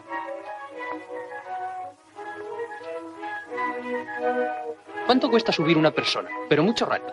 Una persona, cinco céntimos. ¿Y dos? ¿Dónde está la otra? La otra soy yo. ¿Qué te creías? Vamos, vamos. Se monta cada uno en unas barquitas que cuelgan de una estructura. El dueño del columpio comienza a mecerlos. Vamos, empuje cuando quiera.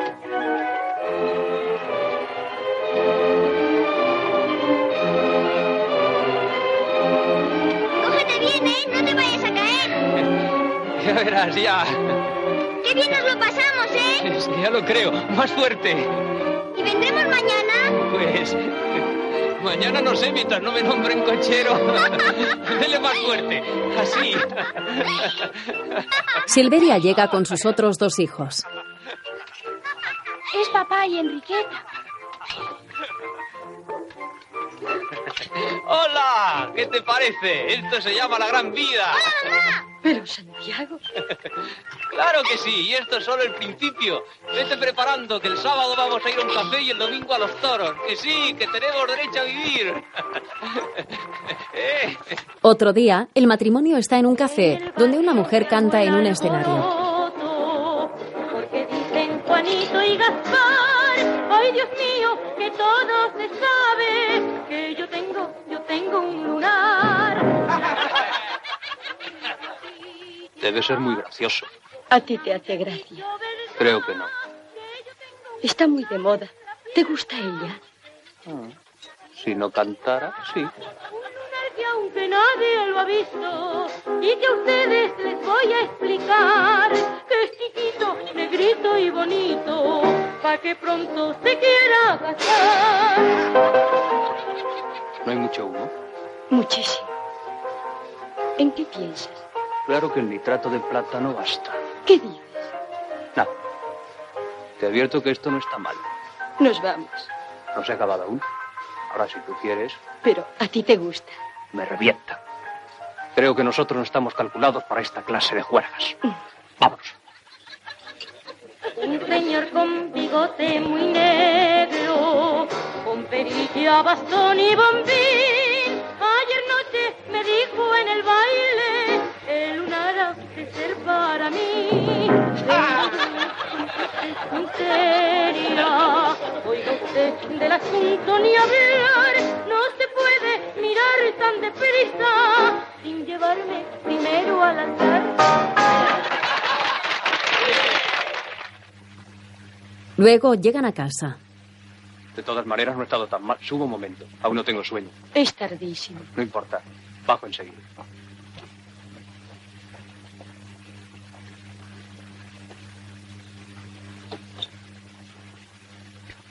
Santiago entra en el laboratorio y enciende la luz. Mira a la jaula donde están las cobayas y les hace un gesto cariñoso con la mano.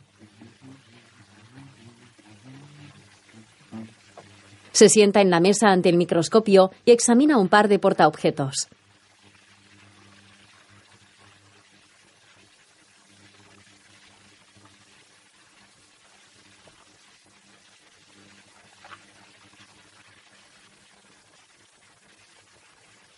Santiago. Sale del laboratorio al oír a su esposa. Deprisa. La niña. ¿Qué le pasa? No sé.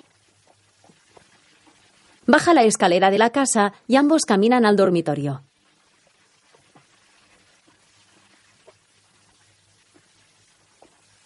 El médico se sienta en la cama y toca el pecho a su hija. Luego mira a Silveria preocupado.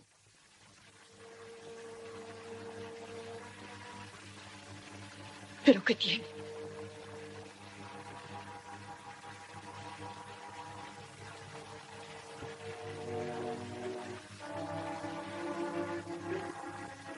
Otro día, los padres continúan junto a la cama de Enriqueta, la cual se encuentra muy enferma. No está peor que ayer. Pero se curará. ¿Tú qué crees? Yo no sé más que tú. Ve a descansar. Yo trabajaré aquí.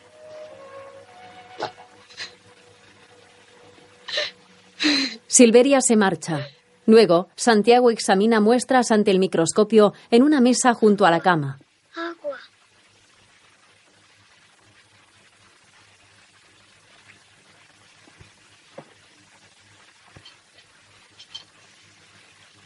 Sirve un vaso y se lo da a la pequeña. Tom. Sabes quién soy, ¿verdad? ¿Me ves? Un poco. Has de ponerte bien. Hemos de volver a las barquitas. Enriqueta echa la cabeza a un lado y Santiago, abatido, vuelve a sentarse en el escritorio. Al poco aparece su esposa y se sienta en la cama.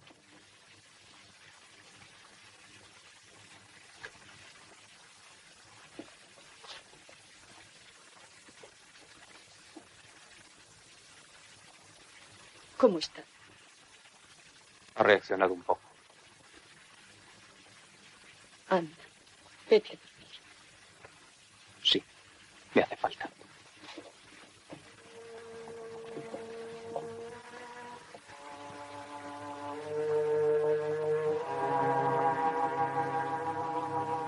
Después, Santiago continúa trabajando en la mesa al lado de la cama de su hija, iluminado por la luz de una pequeña lámpara.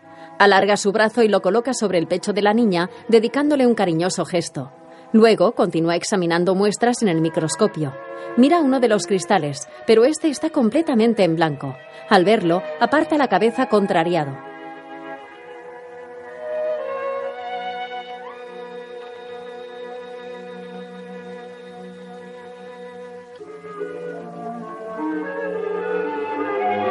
Cuando coloca el siguiente portaobjeto y lo analiza, descubre que este, por fin, se ha teñido, mostrando la célula nerviosa.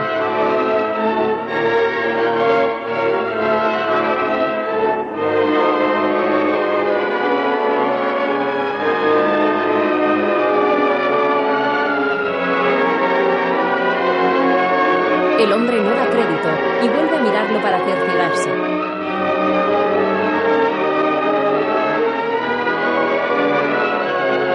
Se quita las gafas y sonríe con satisfacción.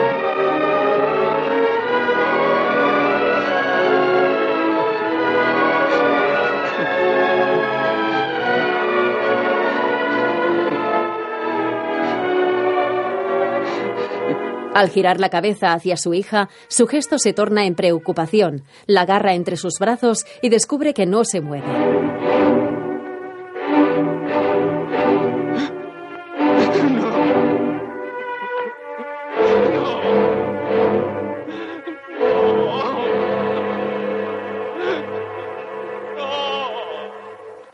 Llora desconsolado ante el cadáver de Enriqueta. Días después, Silveria sirve el desayuno cuando llega su marido. Ambos visten ropas de luto. Cuando se sienta en la mesa, Santiago abre un sobre y luego ojea el periódico.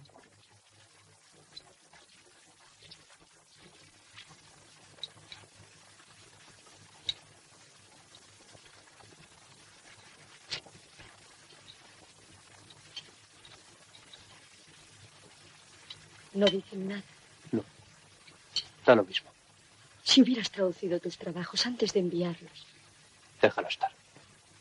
¿Y esa carta? Nada. Me invitan al Congreso Internacional de Anatomía en Berlín. Deberías ir.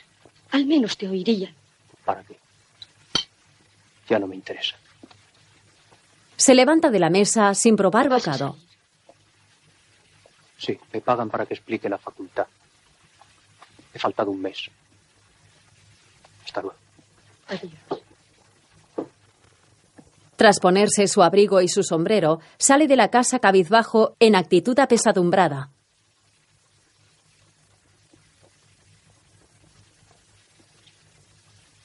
Luego atraviesa el descampado donde estuvo con su hija Enriqueta en las barquitas.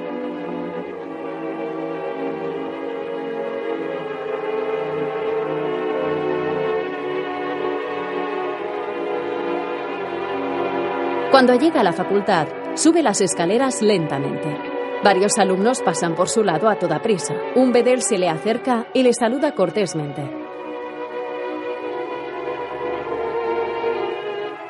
Buenos días, don Santiago. Hola. Quería darle el pésame por lo de su hija. Gracias. Continúa subiendo y otro profesor le saluda al pasar.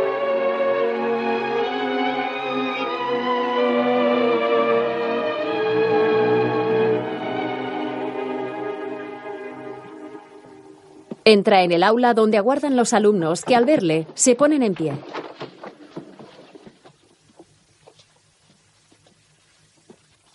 Siéntense. Los alumnos continúan de pie.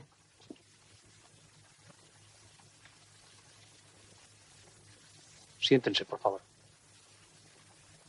Creo que nos quedamos en la lección 26. Don Santiago, queremos hablar con usted. Hemos leído en la revista su descubrimiento. Es inmenso. Bueno, nosotros, la otra tarde al darle la mano, no era solo porque sentíamos lo de su hija. es que estábamos orgullosos de usted. Santiago se lleva la mano al rostro sin saber qué decir. ¿Va a ir al Congreso de Berlín? ¿Para qué? Tienen que saber lo que ha hecho. Usted es el único que puede hablar allí. Siéntense. Siéntense, por favor. Dejémonos de fantasías. De todas formas, en atención al interés de ustedes, hoy no hablaremos de la lección 26. Les expondré mi punto de vista sobre la célula nerviosa. Puedo decirles con toda certeza que las teorías sustentadas por Hirsch, Foren y otros grandes investigadores están equivocadas. El sistema nervioso no es una red continua, sino algo muy distinto. Berlín, Congreso Internacional de Anatomía. Un hombre de más de 50 años sube a toda prisa por una lujosa escalera, engalanada con una alfombra, lámparas y estatuas, y ultima los detalles antes de que lleguen los asistentes al Congreso. Varios pajes se repartan en los escalones de la misma. Llega otro hombre con bigote. ¿Está todo dispuesto? Sí, señor. ¿El salón? En orden. Espere aquí. Voy a revisarlo todo. Si llegan sus excelencias, me avisa. Perfectamente, señor. Entra en el salón y camina por las mesas donde se va a celebrar el Congreso. Entonces, coloca una placa en la mesa presidencial donde se lee Profesor Colliker. Fuera, Santiago habla con el hombre del bigote. Lo que yo quiero saber es en qué hotel he de hospedarme. La carta decía que me esperarían en la estación, pero no he visto a nadie. Sí, sí, desde luego. Ya se lo dije antes. Pero yo he venido Aguarde. porque me han llamado. ¿Esto no es serio? Ya están ahí. Deje el paso libre, por favor. Numerosas personalidades ataviadas con trajes de gala suben por la escalera en dirección al salón. En la puerta, Santiago está con el hombre del bigote viéndoles entrar.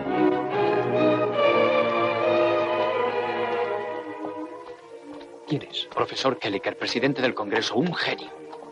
Ese es Kelliker. ¿Es simpático? No lo sé. Cuando terminan de entrar los congresistas, dos de los pajes cierran las puertas. que me dejan fuera. Oiga, oiga. Sí, sí, después hablaremos. Pero yo soy congresista, represento a España. Ah, perdone, deme el maletín y el paraguas. Tome el paraguas, el maletín no. Abra. Santiago pasa y se queda de pie en la puerta observando a todos los asistentes, los cuales conversan en la antesala. Camina entre ellos con el maletín en la mano hasta acercarse a un pequeño grupo donde está el profesor Colliker.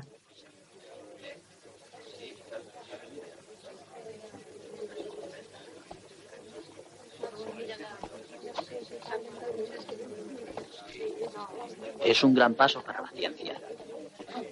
Ha sido una brillante inauguración. Estos contactos deberían ser más frecuentes. Indudablemente. Soy Ramón y Cafal, de España. No recibió unos trabajos míos. Desde luego, muy interesante. Soy un gran admirador de usted. Gracias. De todos modos, deberían ampliarse las bases del Congreso. El Pero- próximo puede ser en París. Eso creo yo. Santiago se acerca a la mesa y busca entre los distintos asientos hasta encontrar el suyo. Al mirar la placa con su nombre, se percata de que la letra C del apellido Cajal está inclinada. Entonces mira hacia los lados y la coloca de modo correcto, disimulando. Más tarde, Aunque este Congreso solo nos hubiera ofrecido la oportunidad de contemplar al microscopio las maravillosas preparaciones de Weger presentadas por nuestro ilustre colega el profesor Lechius, su celebración estaría justificada. Mañana por la mañana nos despediremos con la alegría de saber que la ciencia prosigue su camino. ¿Hemos acabado ya? No, falta el profesor español. Llegaremos tarde al concierto. Tiene la palabra el representante de España. Santiago se pone de pie, coge su maletín y saca varios objetos de su interior que va colocando sobre la mesa.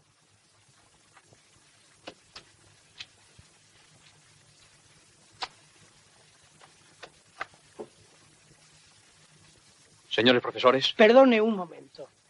¿Va a ser muy extenso? Yo pensaba... Sí. Lo que tengo que decir es bastante. Entonces, si no le importa, podríamos aplazar su intervención hasta mañana. Hay un acto oficial dentro de 20 minutos. ¿Qué prefiere? Claro. Siendo oficial. Yo tenía ilusión de que fuera esta noche. Pero no quiero que se molesten por mí. Dan lo mismo mañana.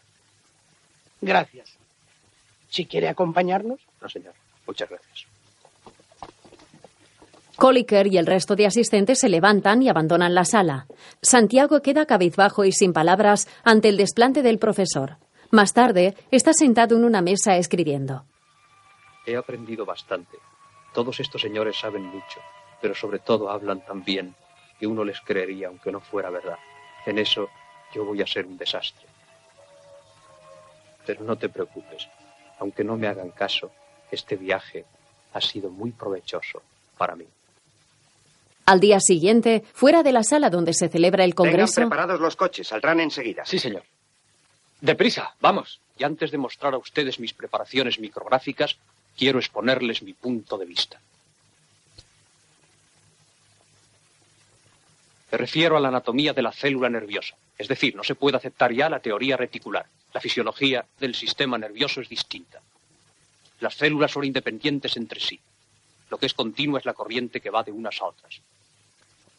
No existen las redes nerviosas que algunos sabios, basándose en observaciones incompletas, habían imaginado entre las células. Estas representan verdaderas unidades independientes.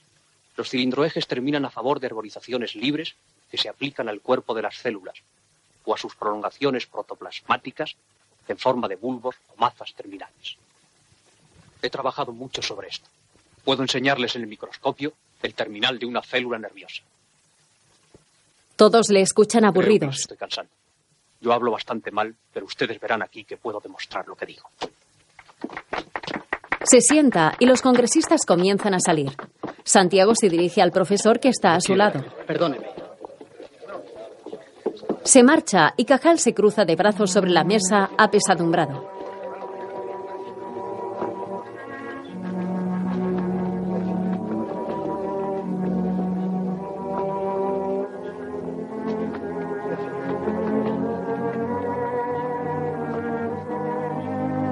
De pronto se arma de valor y se levanta decidido hacia el profesor Collier. Sí, sí, ha estado usted muy Venga. bien. Por favor, Pero- Kellinger, sígame. sígame. Siéntese. Siéntese. El profesor obedece y Santiago le acerca el microscopio al que le coloca una muestra. Mire. Colliker acerca su ojo al visor y descubre la célula nerviosa.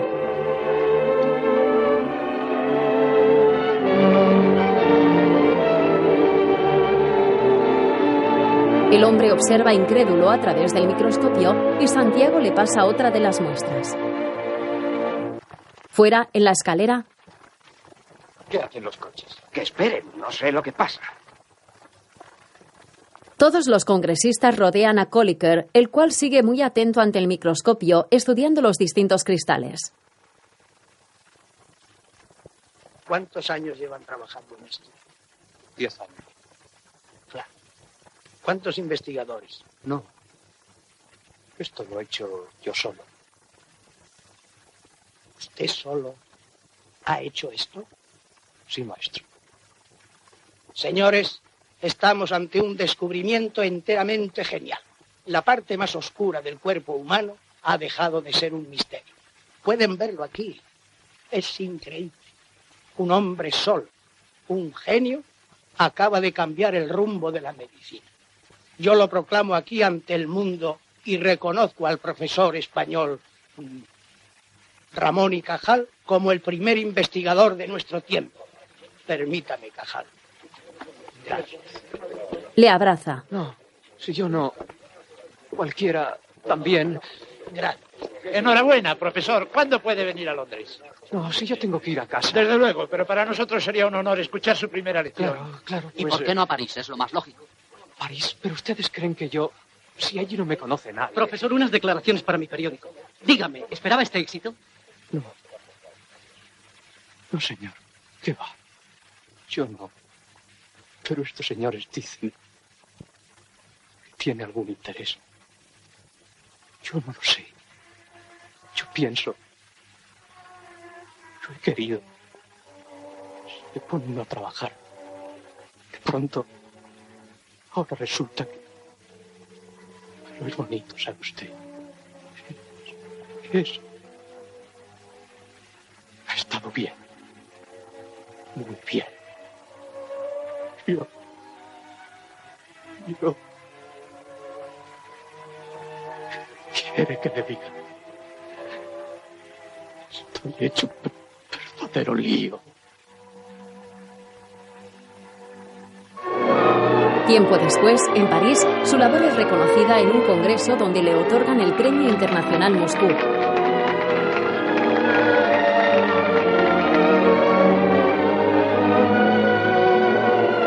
Da distintas conferencias en Estados Unidos y en Inglaterra. En Londres, un grupo de estudiantes aplaude tras su intervención.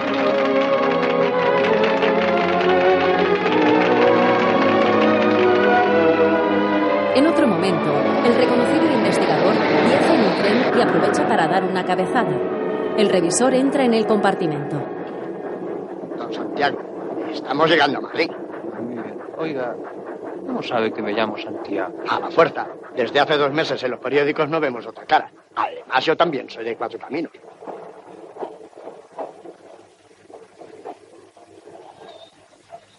Se levanta a coger su maleta del portaequipaje cuando oye cierto jaleo en la estación.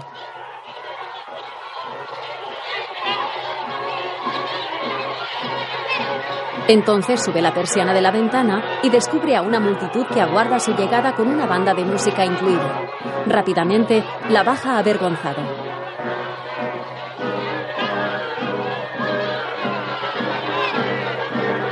Se sienta pensativo unos instantes y vuelve a mirar por una rendija hacia el exterior completamente anonadado ante tal recibimiento.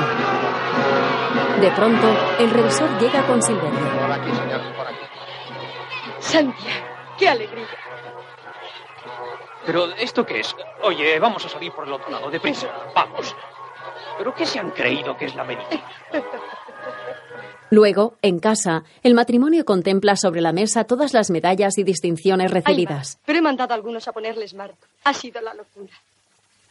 Esta es la gran cruz de Isabel la Católica. ¡Qué barbaridad! Pues ahí en el maletín traigo más. Apenas abres la boca te largan una medalla. ¿Qué te pasa?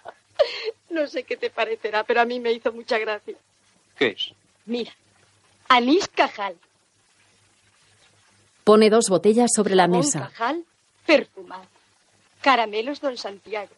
Y a la taberna de la esquina le han cambiado el nombre y le han puesto el microscopio. ¡Qué insensatez! Este país no tiene arreglo. Por la noche, ambos duermen en la cama.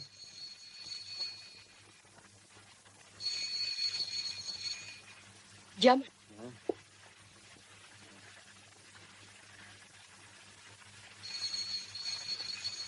Ya va. Santiago se levanta. Ya va.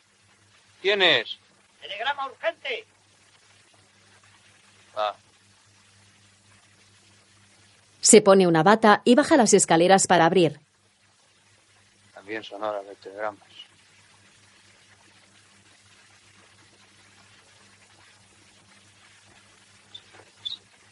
Don Santiago Ramón y Caján. Sí, yo. Firme usted aquí. Ya podía usted vivir más cerca. Usted venía a otras horas. Buenas noches. Tras cerrar la puerta, vuelve a la habitación abriendo el telegrama a la misma vez.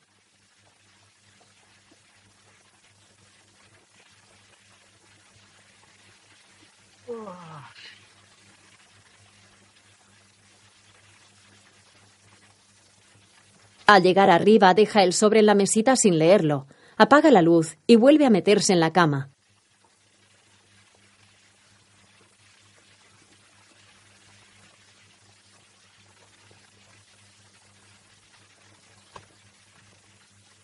De pronto se incorpora presuroso, enciende la lámpara y lee el telegrama. ¿Qué pasa? Ahora sí que estamos perdidos. Me han dado el premio Nobel. Pero es posible. Voy a decírselo a los chicos. Quieta, no hay que decírselo a nadie. Me van a freír. Claro, como no tienen nada que hacer, en cuanto se enteren, se acabó el trabajo. Pero se sabrá. Lo publicarán los periódicos. Sí, eso es lo malo. Tendré que ir a Estocolmo, está cerca. Claro que irás. Pero eso no me lo pierdo yo. Si no te parece mal, me gustaría ver. Pues ahora sí que no hay remedio. Tiempo después, en Estocolmo, se celebra la entrega de los premios Nobel en un ceremonioso salón decorado con estilo clásico. Los reyes entran en la estancia y todos los asistentes se inclinan a su paso. Santiago, vestido con frac, se busca en los bolsillos y, extrañado, le pregunta a su esposa. ¿Tú los billetes de vuelta? ¿Cómo se te ocurre eso? Es que no los encuentro. Están en el hotel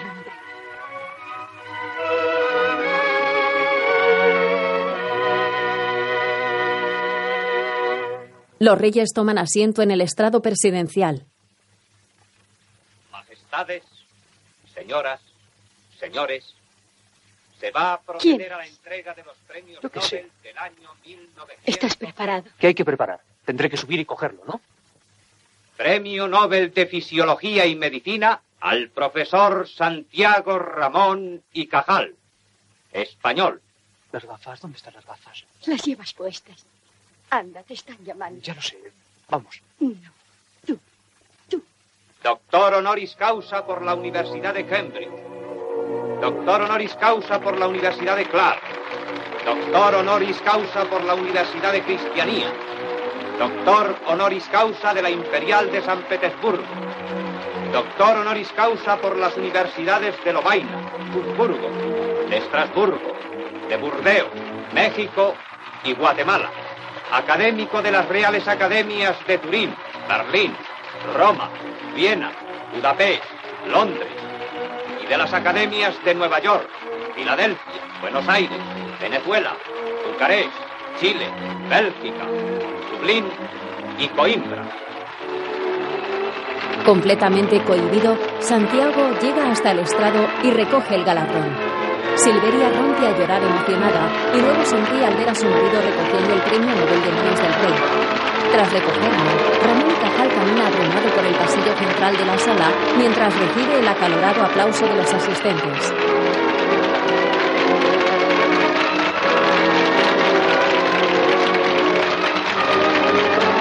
Sobre esta imagen se sobreimpresiona en pantalla la palabra fin.